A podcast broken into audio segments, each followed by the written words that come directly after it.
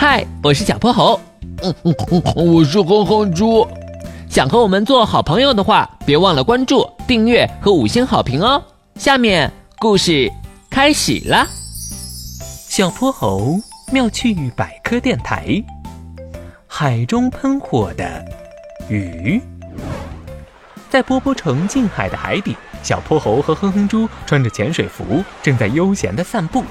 一群小丑鱼从他们身边快速游过，快点快点，不然就赶不上演出了。奇怪，这赶路的都第四波了，他们到底要看什么演出啊？简单，咱们跟过去瞧瞧，不就知道了。小泼猴和哼猪默默地跟上了大部队，没多久，他们就来到了一个杂技团的场外。哼哼猪看了眼票价，差点晕过去。妈妈呀，这票也太贵了，给我买好多好多零食了。路过的皮皮虾笑了笑，嘿嘿，哎呀，小朋友，你们就放心吧，今天能看到喷火鱼表演，这票值了。喷火鱼？我没听错吧？海里也能喷火吗？我也头一回听说呢。是真的，我表妹的邻居的二姨都说亲眼见到了。哼哼猪一咬牙，一跺脚。好，为了这神奇的喷火鱼，我豁出去了。售票员，给我来张票。等到小泼猴和哼哼猪进去时，正好赶上开场。主持人螃蟹小哥捧着话筒：“大家久等了，废话不多说，有请我们今晚的大明星——喷火鱼。”在大家的热切期待中，喷火鱼出场了。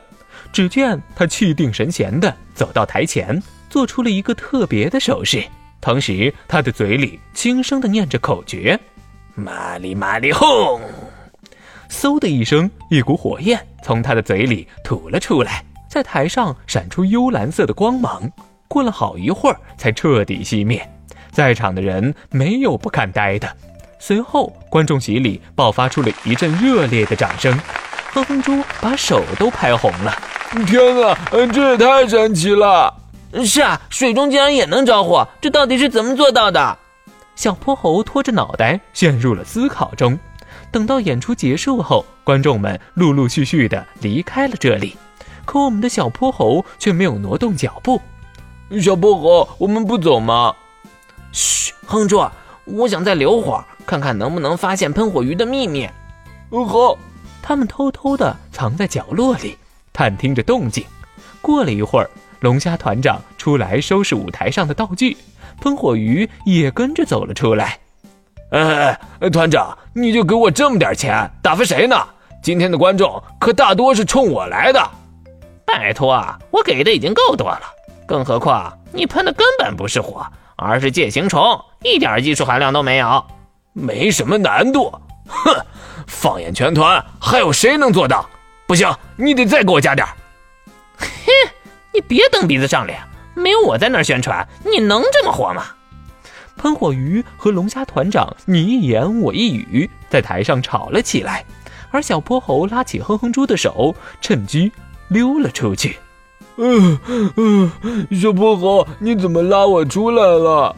嘿嘿，哼哼猪，刚刚他们吵架的时候，我突然想起来了，我之前在书上看到过，那个喷火鱼就是暗色天竺鲷。它喜欢吃介形虫，而介形虫被吞后，感觉到了危险，就会发出蓝色的冷光，在海里发光代表着危险，因为那样很容易被人盯上。所以暗色天竺鲷为了保护自己，会把介形虫吐出来，而这时介形虫受到了冲击，开始再次发光，看起来就像喷火一样。我想喷火鱼的表演就是利用了这一点。明白了。等等，那样的话，咱俩这票钱不是白花了吗？